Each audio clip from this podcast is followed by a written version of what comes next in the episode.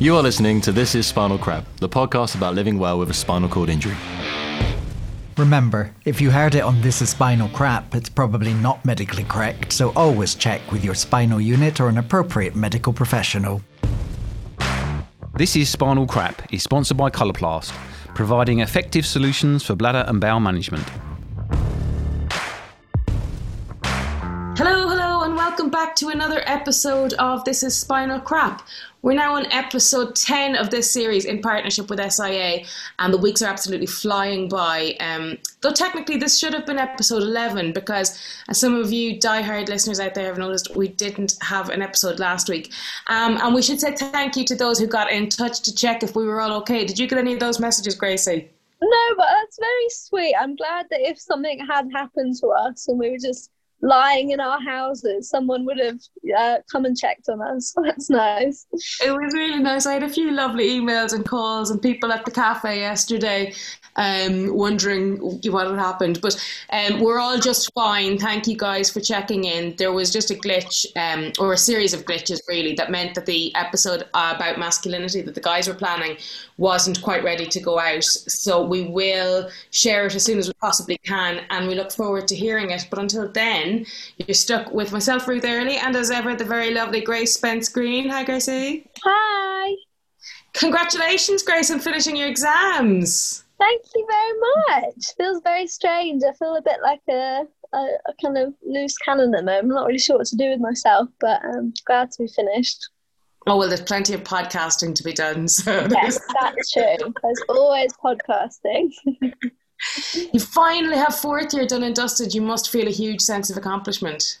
Um, sort of. I guess it's so strange because normally we all do it together in an exam hall. So just closing the computer and then that's done is a bit of an odd uh, anticlimax, I'd say. But yeah, yeah, it feels good to be in final year. Good. Nearly a doctor. Nearly a doctor. do we have to start calling you Doctor Grace then? No, don't worry. I won't make you do that. we do it if we want to. Yeah, yeah. Only if you really want to. all right. Among all of the glitches this week, the show that we had planned to record today had to be rescheduled. So there is still plenty of interesting stuff to look forward to in the coming weeks. But it meant that we had to very quickly pull together today's show. And we're using different technology to our usual uh, platform. So if the sound quality is not what you're used to, please forgive us. We're just trying something new. Um, the silver lining of all this is that uh, we have got to speak to some really incredible women who are joining us today as guests. Now, our listeners know that Grace and I are big fans of strong women, um, so we're absolutely thrilled to have a few of them with us right now.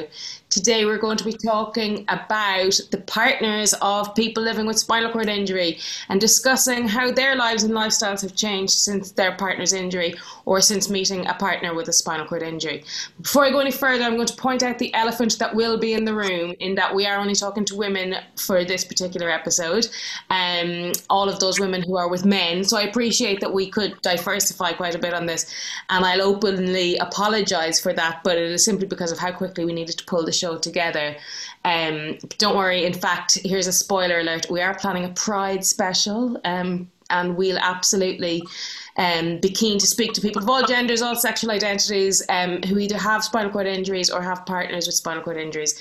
And better yet, if there's a couple out there who have spinal cord injury, we want to hear from you. So you know how to get in touch. If you don't, Grace. You can get in touch with us on Instagram at This Is Spinal Crap, on Facebook and Twitter at Spinal Crap Show. Uh, you, or you can email us at this is spinalcrap at gmail.com or you can sign up for our newsletter on our website, which is www.thisisspinalcrap.com. Lovely. That is enough from us. Let us meet our brilliant guests. Um, first, uh, I will introduce Kate Farr, whose husband Tim has a spinal cord injury. Hello. I shouldn't. I feel terrible in, in introducing people in, in, their relationship to somebody else. So I'm not going to. We'll, we'll come to that later. We just have Kate Farr with us today. Hello, Kate. Hi. And we have a, a, a, first for This is Spinal Crap. We have Canadian guests. We have Brooke Paget and Elena Pauly. Hello, ladies. Hello, thank Hello. you. and Brooke and Elena are from um, an organisation called WAGS of SCI. Um, so we're looking forward to hearing a little bit about that uh, in just a moment.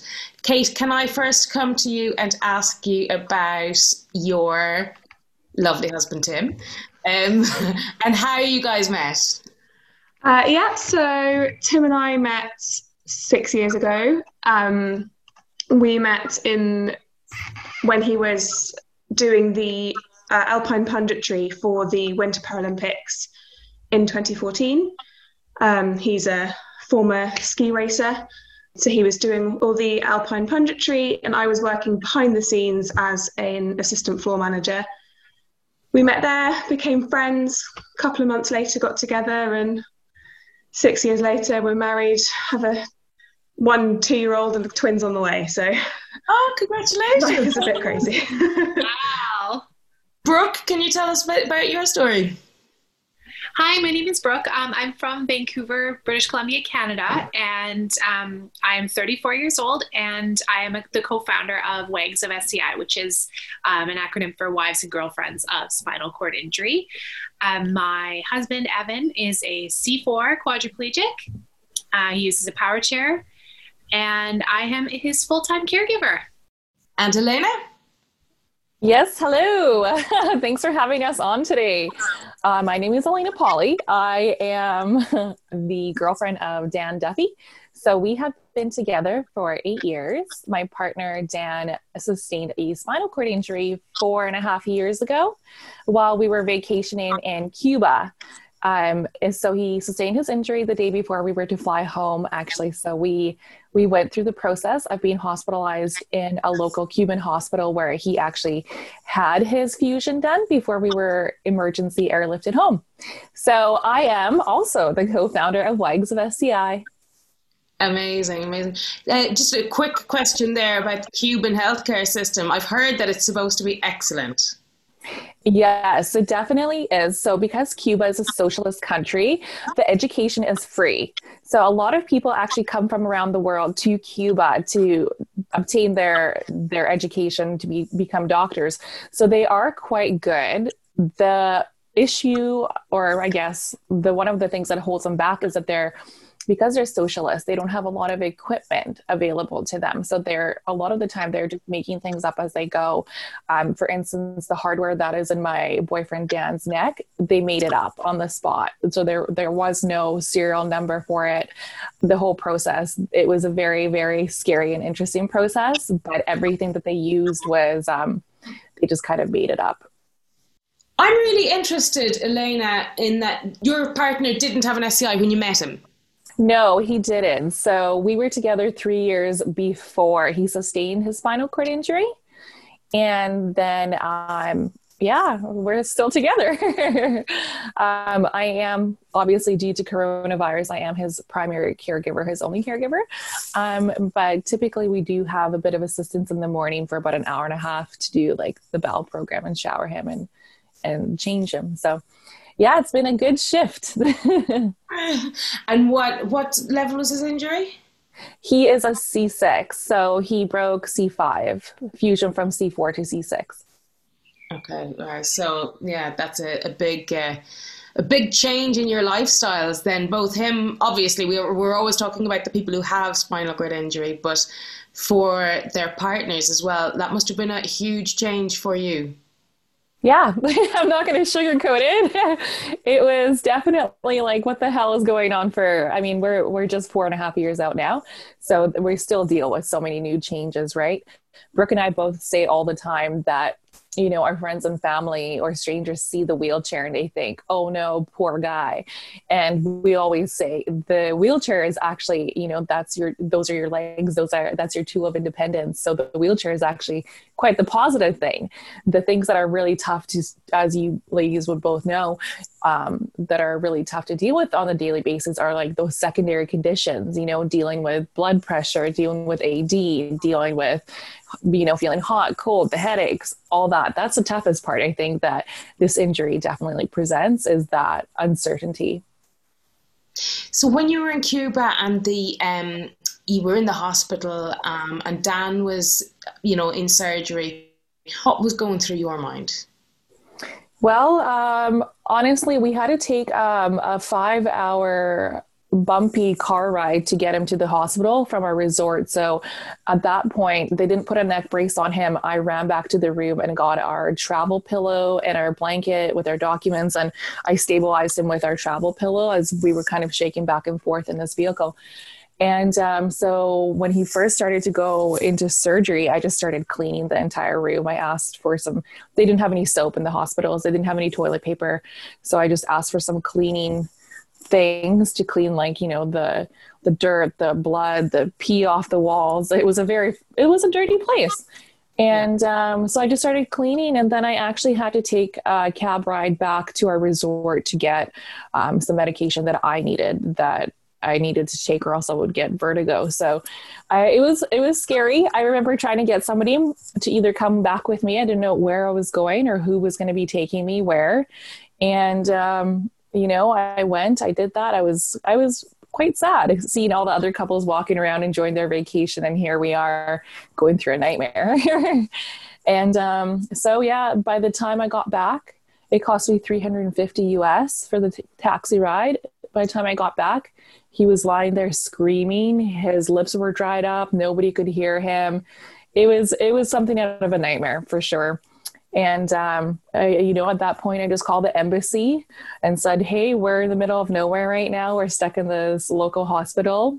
My, I don't know what's happening." So, uh, luckily for us, I have a doctor in the family, so I called him right away, my uncle, and he walked me through the process and said, I think this is what's happening.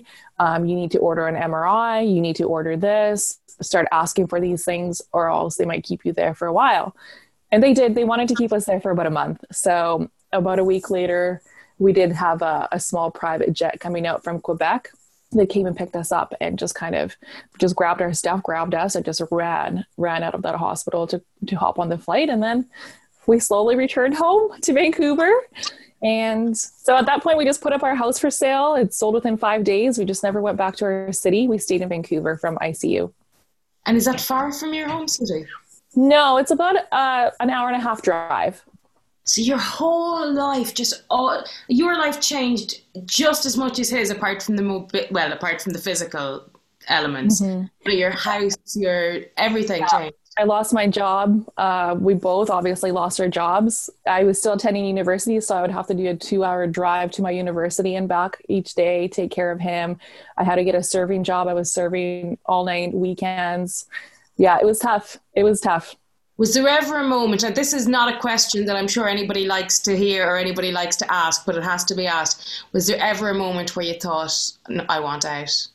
I'll be honest with you. My entire family right away asked me, are, are you sure you can do this? Even while we were still in Cuba, saying, Are you sure you know what you're getting yourself into? Can you do this? This is your life. You're, I was only 29 at the time. You're only 29. You shouldn't be a caregiver. You should, this shouldn't be happening to you guys. And right away I said, No, I'm staying. So we just did it. Oh, wow. That's, oh, I'm getting goosebumps. That's a really yeah. fantastic story. Unbelievable.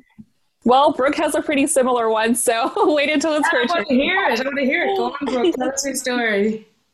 Well, the reason why Elaine and I connected um, is because our stories, you know, while the way the injury happened, it's not similar. We did, um, we were with our partners for a few years before the injury happened. So I was with my partner for four years before he got injured.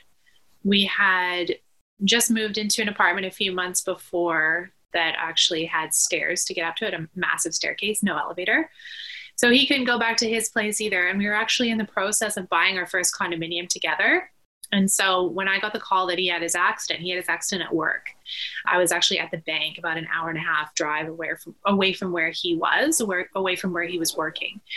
And I got the call, and you know they were very vague. It was his one of his coworkers that called and said, you know, don't worry, come to the hospital. And so I went to the hospital. I was ushered into this room And I actually didn't get to see him for a couple of hours. He actually wanted to see my mom because my mom is a doctor of traditional Chinese medicine and she's a holistic practitioner. So she had helped him a lot in the past and she's very calming. And so she went in to be with him. Nobody knew what was going on. And then finally, when he was calm enough, he was in a neck brace, they ushered me in. And that's when I was beside him, and a doctor and three others burst into the room.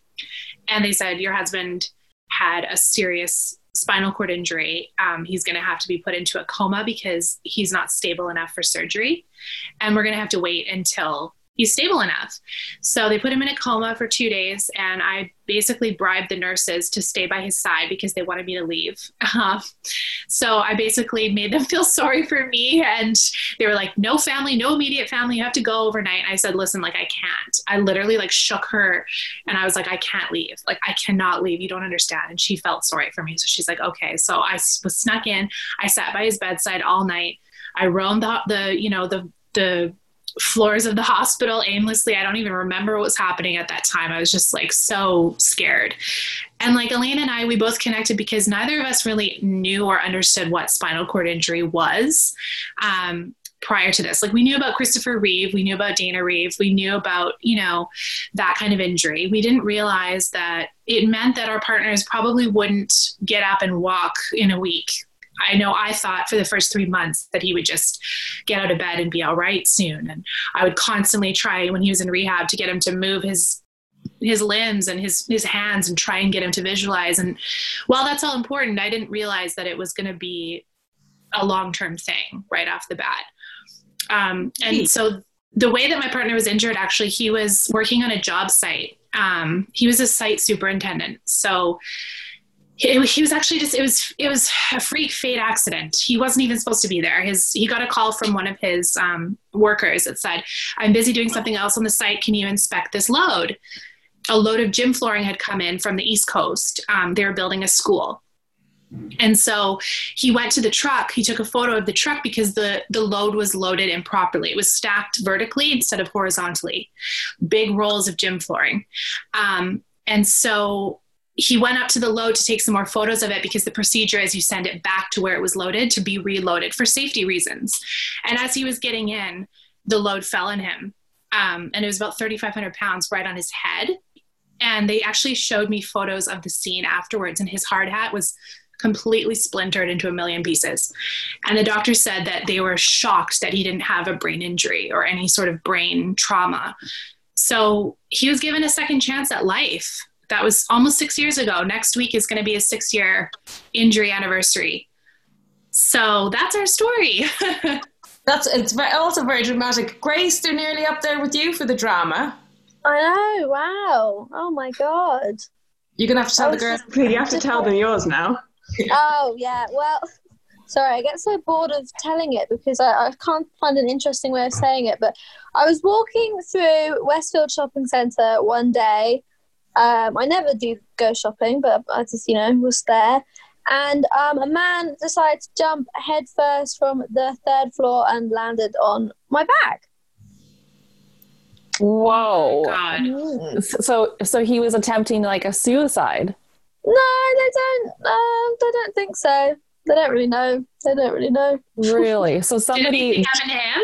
No, no, he's fine. Uh, well, as in physically. Oh, Oh my gosh. my lord! Got And what level is your injury? I'm T4. And wow, that would have that would be a very difficult situation to forgive somebody. I mean, Yeah. you know, Brett and I talk about this all the time. You know how that resentment always kind of stays if somebody else causes the the accident, right? Yeah, that's interesting. I've never had resentment or anger for for it because I think I just don't even think about him as part of like my story. I just feel like this weird, just like bizarre thing happened to me, and he doesn't really cross my mind, which I think is probably good in like for me in my recovery because I don't yeah I don't harbor this anger. But I can imagine kind of with those sort of stories like the lorry being you know un- like packed unsafely that would that would be really really difficult to get over that kind of resentment Honestly, I I feel kind of the same way as you. I feel like I never really had resentment for the wrong place at the the wrong time. I kind of view mm-hmm. it as and for me, I kind of have always been this way where I have to view it as like this happened for a reason.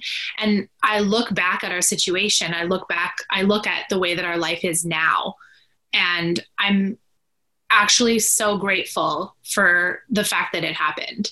And I know my partner is not quite there yet, but he's he's getting there. He really is getting there. He had a lot of healing to do. Um, and a lot of resentment and he's really working on on it and he's really he's changed a lot in the past couple of years specifically but yeah it's tough as a couple to get through this but i i swear to god it's kind of shocking to me how grateful i am in a way that this happened. And i know like a lot of people will roll their eyes at me or think like you're naive but it's just me. It's just it's just the way that i view things is our relationship is so much better now than it was before. Um, I always tell my partner that we were on the verge of breaking up before because I didn't feel like we were on the same level as far as a few things like mental stuff spiritual stuff. And I feel like after his accident, he changed and he just, the way that he thought and the way that he placed importance on how he's thinking and how he's behaving and his emotions, it's just like made us that much closer. So That's so interesting. I'd definitely yeah. say, I know for, for Tim, obviously, I wasn't there for his injury, but for him, I know that he feels like having his spinal cord injury changed his life in such a dramatic way and in such a positive way. His, you know, trajectory pre-injury, so he was injured at 21, he was at university. And his trajectory was he was going to probably end up in a desk job somewhere. Yeah. have had a lovely life, but it would have been very, you know, quite likely to be quite uneventful. And instead, he ended up skiing for the British disabled ski team for eight years around the world, completely independent. He's had all of these incredible things happen. And that would never have happened if it wasn't for his spinal injury. And being able to take what's happened to you and go, yeah, elements of it suck, but actually, all of this stuff is amazing and would never have happened to me. These opportunities would never have come up if it weren't for this thing that had happened. Mm-hmm. I think having that positive attitude around it can make such a big difference. It's interesting because uh, same with Dan, my my boyfriend um, was a stonemason at the time, so he couldn't go back to that job of lifting stones and doing all these things. And you know, to be quite honest, I was getting kind of sick of just him going to work, paying mortgage, going to work, paying mortgage, stressing over bills. It was just like this vicious cycle of you know, I kind of wanted to ask him, like, don't don't you think there's more to life than this, than just paying mortgage and being stuck like this? And obviously, he couldn't have that job anymore after, so he went back to university two years after his injury, and now he's uh, he's going into the rec therapy program in the fall, which is the rec therapists. I don't know if you know, um, are the people that go through rehab centers. So when Dan was hospitalized and, and Evan and anybody else with an injury, you go to the rehab center and you have your occupational therapist, you have your physical therapist, and then you have a rec therapist. And the rec therapist is the one that will come around, you know, once you get settled in about a week into rehab and they see you're bored and they'll come out and they'll say, Hey, we're doing wheelchair rugby today. Get up, get out of bed. Let's go. Everybody, let's go. So they really encourage people to try new activities after you're injured. Like, we're going to go to the pool. We're going to go to a hockey game. Come on. So they want you to create a new, I don't want like using the words like new normal, but they want you to get adjusted to being in a chair, but still living your life. So that's what Dan is doing in September. He's going into that program now. Something that he would have never done ever, ever. You know, I think that's such an important job. Amazing. Yeah, I mean, I mean, all of us. I think you know, all of us here that are in this room right now. I think we're all probably advocates for spinal cord injury and and provide some sort of support to people around us and educate them. So I think you know, it's important to follow what hits home for you, what you know about, what you really know about. When you're living it, you kind of become an expert in your own field, right? So Kate, I am super interested. Our first communication was you sending me your video of your first dance at your wedding. Do you want to tell us about it? Um, yeah, so you guys were talking about weddings and wedding dances, and um, obviously, so a bit of background because I don't think I've said it. Um, so Tim is an L1 incomplete injury. Um, so he has quite a lot of use of his body. So obviously it's very different depending where you are. But for us, we kept looking at all the videos of people doing their wedding dances, and it was a lot of very slow dancing, and it was, you know, it, it was it all just felt like we wanted something different. Um, so we ended up doing a very energetic one.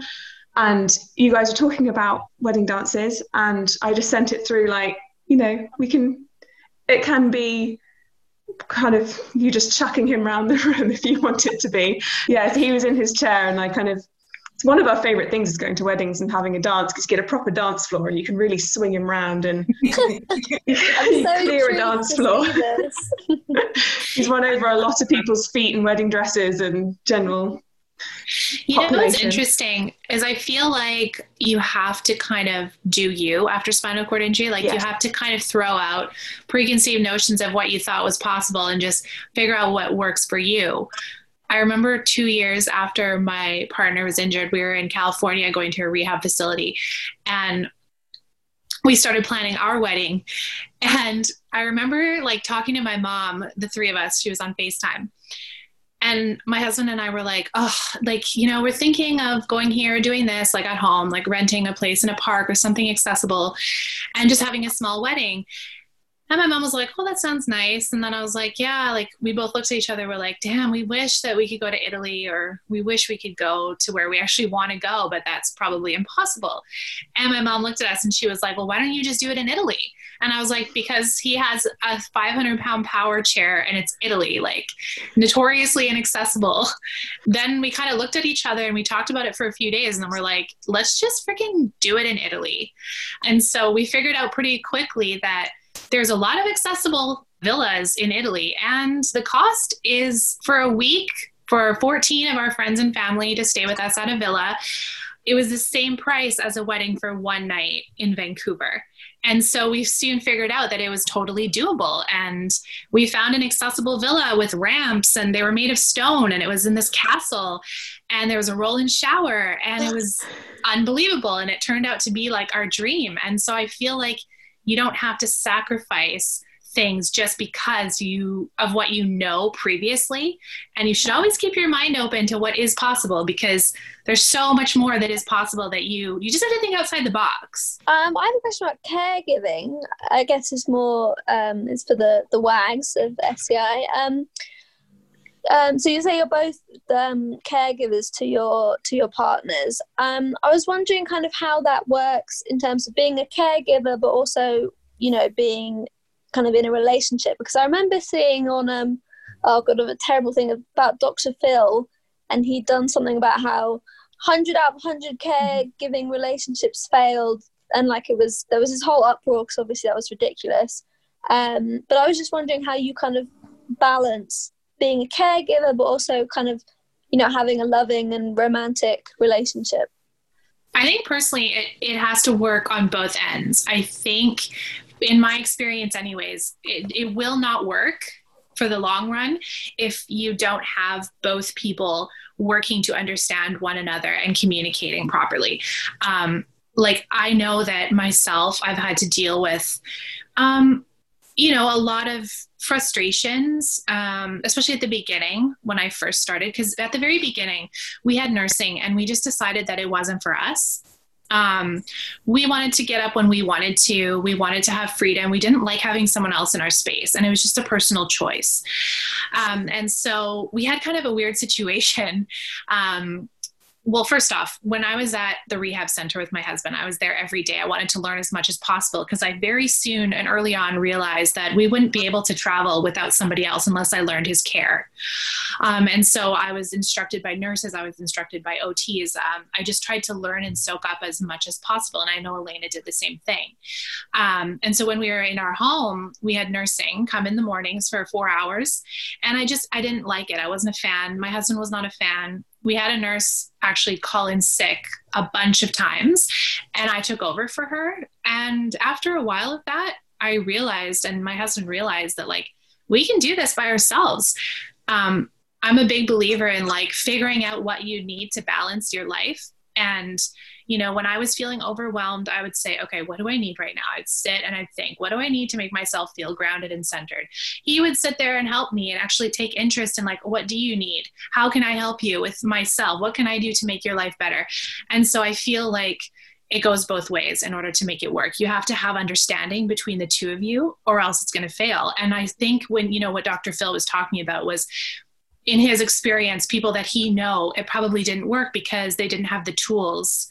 Um, and the resentment started building up and the arguments started happening and they didn't know how to handle it between the two of them. And I think it definitely takes both sides communicating, putting your differences aside and realizing what do we want? We want freedom. We want the ability to do the care and also separate the romantic relationship from the care. That was very important to me. And so, like, you almost have to train your mind where uh, I don't know, I can't explain it. It's like a mind game.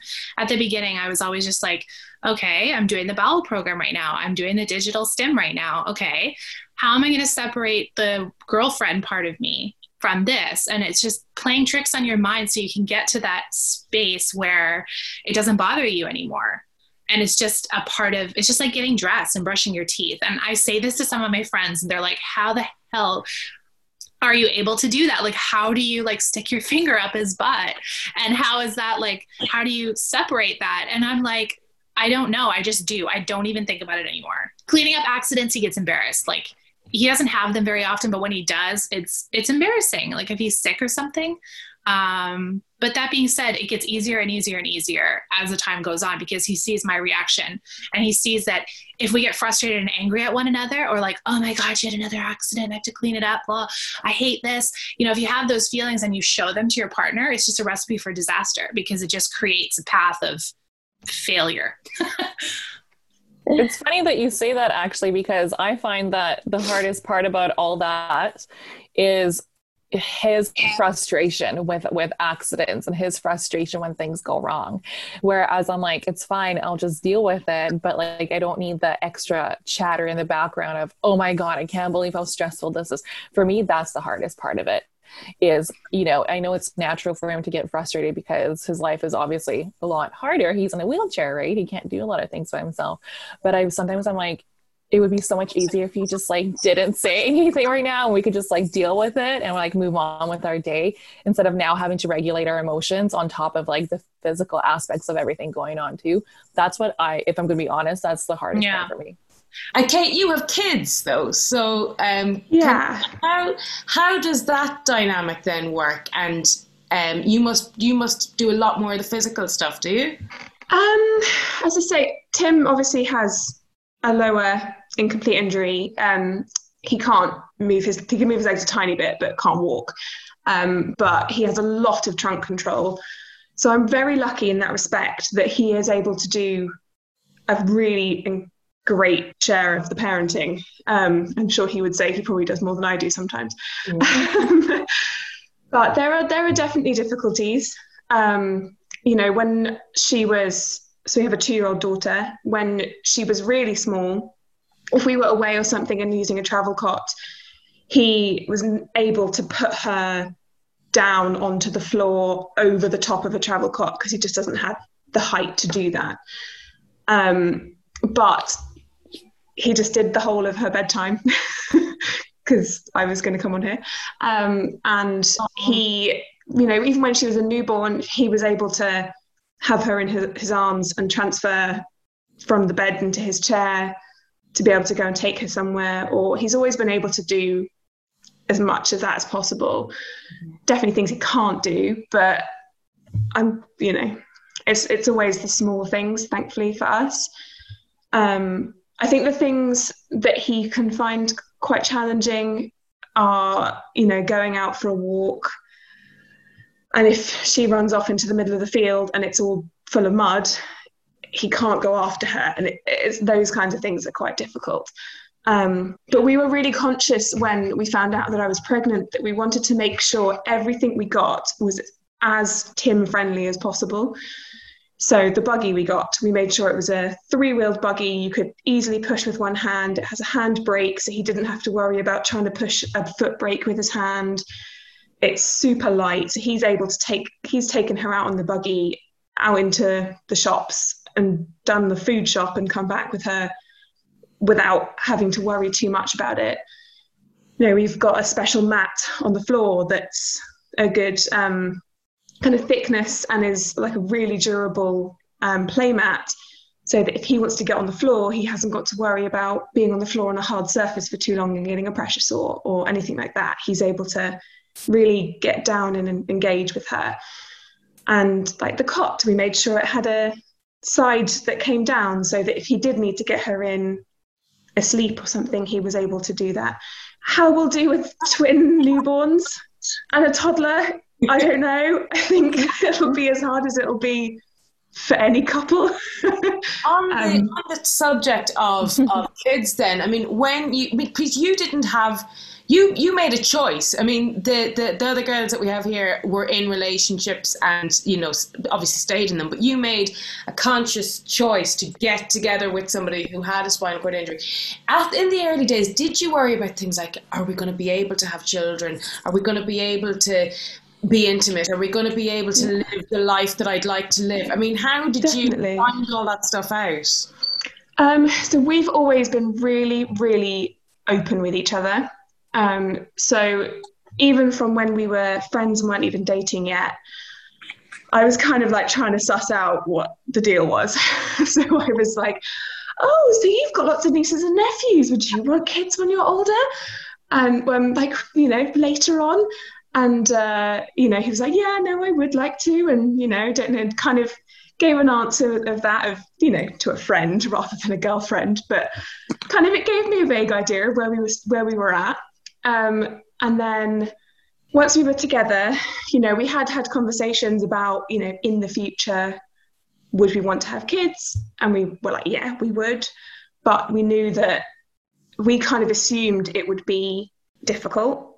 The likelihood is we'd have to have a lot of intervention or we might not be possible at all. We might have to adopt. So i did loads of research into adoption in the uk and all the different things that we might need to do. Um, we were very lucky that we uh, had a happy accident as they say and just yeah accidentally got pregnant um, which we were very happy about a little earlier than we probably would have planned. But we've always been really open with each other about what all of this means. You know, if it's a case of can we do this in the bedroom or anything like that, we'll just ask each other the question. It took a long time to kind of adjust, I guess. I don't know whether you guys well, have a similar kind of experience, but there was definitely a mental adjustment for me when it came to where in the past I don't know how graphic I can get in, where in the past because you want to get but I'd say like where in the past uh, you know an intimate relationship might be a lot more balanced now it's a lot more favorable towards me. And that took a lot of kind of figuring out in my head to not feel guilt almost whenever you'd you know be in the bedroom and doing things or having sex or whatever, it definitely becomes more, or for me anyway, it became more towards me having a good time, um, which took a lot of adjustment in my head to then not feel really guilty that I wasn't, surely you need something. And, you know, it was that kind of thing takes adjustment. The trial and error process. Yeah. Sure. But yeah, we're lu- we're you know what we're really lucky in Vancouver. We have a center called iCord. I don't know if you've heard of it, um, but it's this giant complex where it's completely devoted to spinal cord injury research. And they also have all the doctors and the surgeons and the nurse practitioners that specialize in spinal cord injury that practice out of that building. So it's like one big giant hub of spinal cord injury stuff going on there. You know, when you're at rehab here, you go if you're a couple you go into the office of the sexual health practitioner and she has all these gadgets out on the table with some fake boxes of pills and says okay this is what your sex life is going to look like now you have to figure out what works for you and your injury level. And then that that kind of starts the process where you're just like at the beginning you're so overwhelmed. You're just like i don't want to even think about this right now. And then as you get back to your home life you're like interested. So you start trying this kind of stuff and working with a therapist to like try all the different options and see what works and see what doesn't and explore your new body and your new sexuality. And it's it's interesting but it is different for every single couple because every single couple has a different way that their body works after spinal cord injury. No injury is the same, right? Especially yeah. it's it's it's interesting for the for the guys for sure.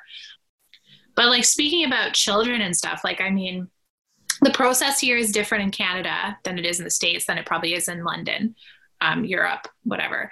But I think like, you know, in our group, we have so many women that have had children and their partners are like very high injuries and they have multiple children and they somehow manage to do it all. And I think it has a lot to do with your desire to have a child.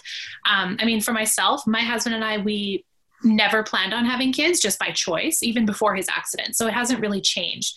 But looking at the situation now for myself, I'm like, I give major props to anybody who has children because I can't even imagine the amount of work that would go into that, especially with a higher level injury where it's like you're kind of in charge of everything. Uh, I don't know. I think it's such a privilege having for, for Matilda as she's going to grow up, having this whole world around her. Yeah. She's going to be able to, she's never going to walk down the street, see someone in a wheelchair and go, oh, what's that? Which you do sometimes see kids do. She's never going to have that. This whole world is completely opened up to her where she gets to know all these different people and gets to experience this incredible life. Yeah, I mean, like Elena can agree with me on this one. Like, we always say, especially since there's so many moms in our group that do everything and do it fine and they love it. If you want to have children, there should be nothing on earth that stops you from having children, especially a disability, because we've seen how happy these families can be. And we've seen the kind of kids that come out of that, like you were talking about, just increase understanding in the world and amazing little souls that are going to be the next generation. And it's just so important. And i think you know some women come on our group and they're like you know I, I, don't know about having kids. I don't know. It's scary. And it's like if it's something you want you will make it work and it will be successful if it's yeah. something that you want. Whether sure. it's a biological child or it's an adopted child or whatever it's if you yes. if you want that family that's yes. absolutely available to you. Yes. And in whatever way that works. Exactly Brooke, speaking of your network of women, can you guys explain to us exactly what is WAGS of SCI? What do you do? So, Brooke and I um, began WAGS of SCI in November of 2017. So, we've been around just for a couple years now. And the reason we began, I think Brooke had mentioned this earlier, um, we started WAGS of SCI is Brooke and I actually met on Instagram. So when Dan first came out of a GF Strong, which is the rehab center here in Vancouver, you know, we would go out for outings or go for like a walk and take photos of each other. And then we would post it on our Instagram and, you know, hashtag wheelchair Kitsilano, which is the area of Vancouver that we live in long story short, um, I think her mom uh, had found some of my posts on Instagram and said, "Hey, there's another girl in your area, or there's another girl in Vancouver who looks like she's got she's your age, has a partner in a wheelchair." So Brooke um, obviously connected with me and I didn't know anybody else in a wheelchair. You know, our friends and family didn't know anybody else in a wheelchair. I, I didn't feel like I could talk to them about all the things that we were going through, especially newly out of rehab, you know, with I was saying the accidents or running out of medical supplies like catheters or condom caths or whatever. There was nobody else to really talk to about it.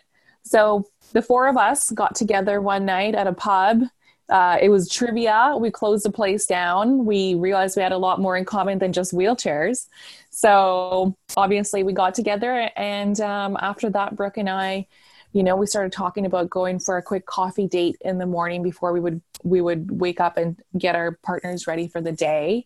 So we would take like maybe you know an hour time out or go for a yoga date, go to a class, and just to know that there is somebody else that understood the process of everything, especially with the new injury, was refreshing. And uh, I think Brooke, a few months later, was like, hey, I think we need to start a group. I was like, what the hell? What group? Who's going to want to be part of our group? Like, what, what kind of a group is this? She's like, I don't know. I don't really care if it's just the two of us showing up. We need to start this support group. We got to, we got to provide more support for other women. There have to be other women out there like us. They can't be going through what we went through. And a lot of what we went through was, you know, getting your partner ready at, at rehab and then I would sit in my car and I would just cry and cry because I had nobody to talk to. You know, it'd be 11 o'clock at night. I'd be leaving rehab, going home to make him some more food to bring the next day to do it all over again. But I had no one to talk to. So, like I said to you earlier, I had to go back to get a serving job after I lo- lost my job. And I said to my manager one day, I said, you know what? My friend and I, we're, we're starting this group this group called Wags of SCI. and we're gonna we're gonna host our meetings here. And you, like, how do you feel about like sponsoring some appetizers and drinks for these ladies like that come out, you know, that want to get together? Because also our budgets were really tight. We spent all this money on medical equipment, you know, for lifts, wheelchairs, all these things. That going out for you know a glass of wine with another woman wasn't really like something that we were jumping on top of right now. So my boss said to me, "Yeah, sure, whatever you want. Sure, you can have your group here at this restaurant. Sure, we'll get we're gonna get you some, you know, a round of drinks. Everybody gets a glass of champagne or wine." So Brooke and I had our first meetup, and I think it was six ladies. This is when we first began. Wags of SCI. It was just six ladies, and everybody went home, and Brooke and I ended up staying and getting drunk because we really needed to. We really needed it. Yeah and we had so much fun and we laughed and we cried and whatever and from there we just kind of you know brooke built us a beautiful website the wags of sci.com she's a graphic designer. And then from there we just kept on connecting with other women. And in the september of 2017 uh, the washington post reached out to us. Wow. And they said hey ladies we've noticed you. When we were again i was like what the hell? Who's noticing our group? You know it's just it's just a couple of us a few ladies. And they said no we really like what you're doing. You're providing support to women across the globe. And from there we just started to begin with women writing us saying can i be um, an area ambassador to have to host meetups like the one that we had at the restaurant in my area? So we said sure of course you can. Come join the team So now we have 21 ambassadors. We have one. We have one in the UK, uh, Alice Cooper. We have one in South Africa. We have them across the states. We have some in Canada. So that's what these women do. They provide support for a meetup, for a girls' night, just to come together, have a glass of wine, laugh, cry, whatever you need in the moment. It's so important. It's such a great idea. Well done, girls. Thank you we produce the podcast and we do all of that ourselves. That, as well as we do a lot of writing and contributing to, we were partners with the Reeve Foundation. Um, we contributed a lot of content to them. We kind of set it up so they had more caregiving content on their website um, just kind of giving more of a voice to the women, you know, because there is a stat out there, especially in North America, that 80% of spinal cord injuries are in fact men. So there's a huge portion of women that this applies to, right? Um, and so we are just like, you know, we have a voice and you know with reeve they were like we need more of that voice on our website. So that's kind of like what we were doing for a while. And then we're just focusing on the podcast. And we're really focusing on just getting out there and just being available for the future of women for women that did not have do not have anything. When their partners are in rehab or they first start dating someone that's in a wheelchair that they have no information it's nice to know that there's something there now that is specific towards women dealing mm-hmm. with this I definitely, yeah. when I first met Tim, was looking for stuff like that. When I had those first tiny questions of, can we do this? Can we not? Yeah. That was the, the kind of thing that I was looking for, and it didn't exist at that point. Right. That was us too. When our partners got injured, we yeah. were like browsing the internet, and you know, Elena yes. always talks about she had her glass of wine in hand, googling oh yeah just just a complete freaking mess. Just coming back from rehab it's like i'm up until like midnight bottle of wine deep on google. My partner sustained a spinal cord injury. Now what? And it yeah. was literally like now what you know? And nothing came up. So i can imagine for you guys having to go through it all at that point it really is that. Help i need someone to talk to. I have no idea what's going on Yeah, I mean, it was honestly, it was tough. It was, it definitely always felt like something was missing in the rehab process because they had all these programs for the the injured person, but there was nothing, absolutely nothing. And even a lot of the time, Brooke and I will still talk about this when we go out for dinner with our partners. People just assume that we're their care aides, like the, that, like these are not our men, that we're just their nurses, just there to help them, feed them, you know, or whatever, going out for dinner. And it's like, no, this is my person. This is my partner. This is who we've chosen to spend our lives with. So, you know, again, the group is like there to reinforce and and maybe break some of those stereotypes. You know, a lot of people, you know, some people think it's even like sick, like, oh, you guys are sickos. You want to be with somebody in a wheelchair. Like we've heard it all. We've really heard it all. Oh my gosh, and, I never heard that.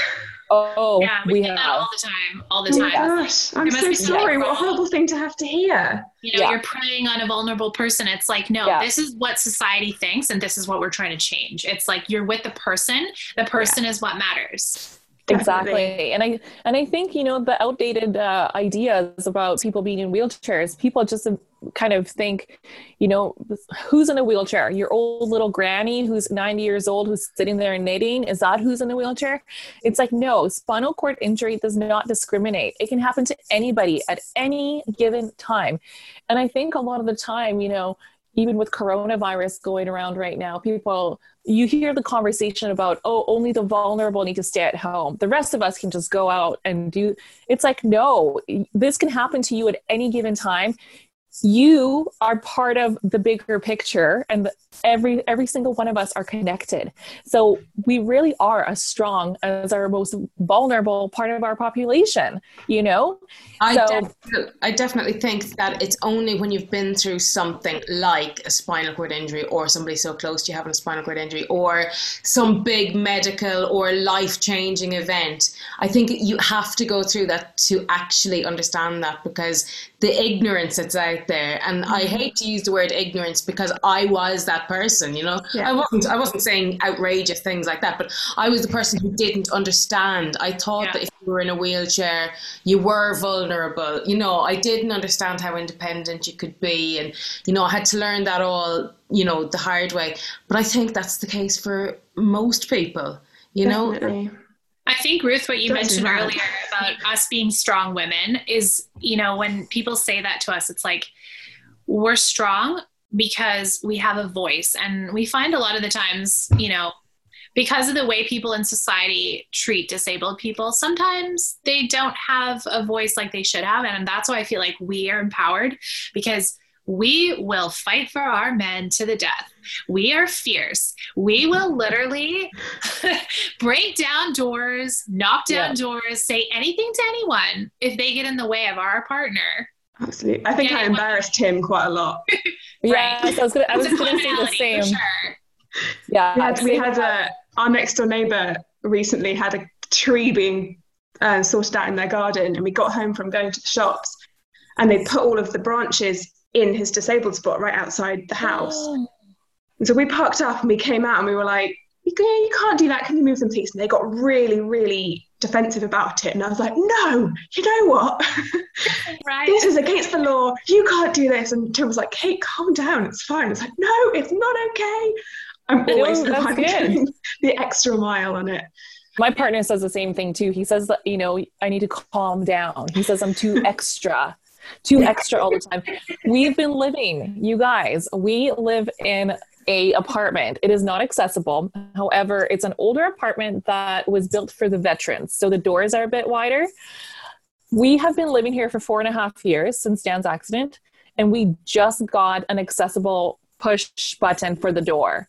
Oh no. And that took a lot of advocating on my part to the point that Dan says, Oh, who cares? You're being too much. You're being too much.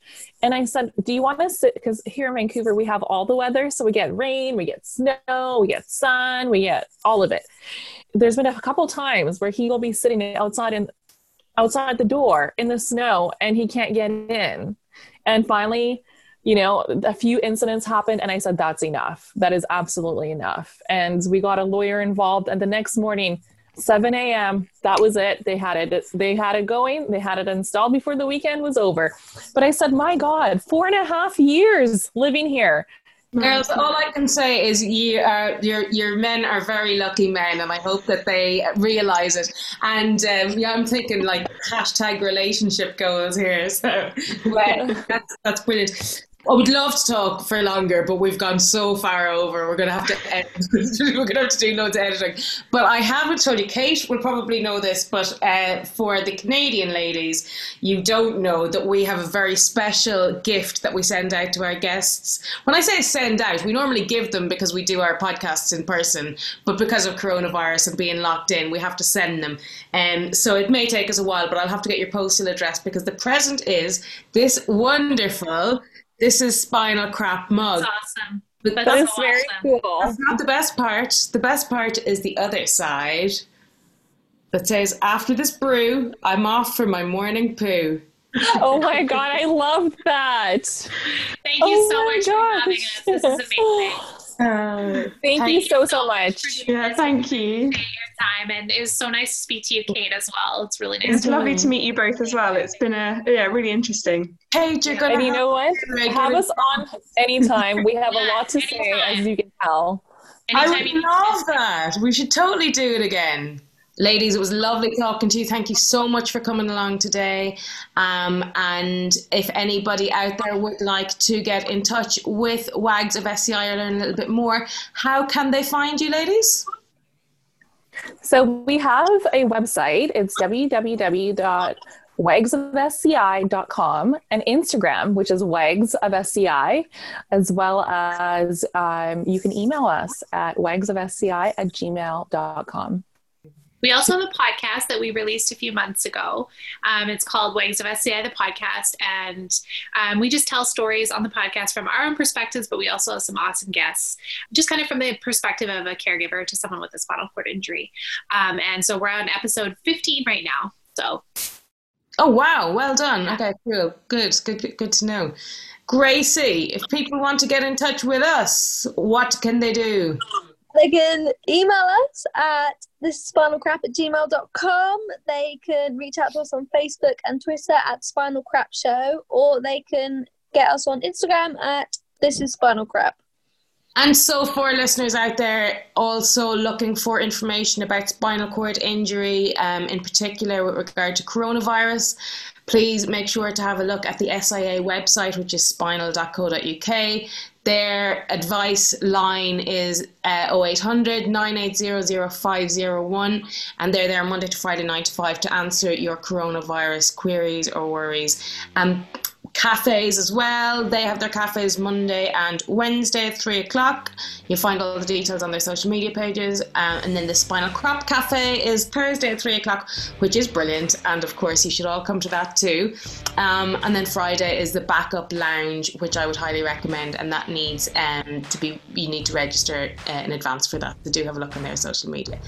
That is all of the plugs. Uh, so thank you everybody for joining, and we will catch you next Tuesday. Until next time, this is Spinal Crap. Bye. Thanks for listening to This is Spinal Crap, and thank you to our sponsors Coloplast. If you like this week's show, please be sure to subscribe and follow us on social media.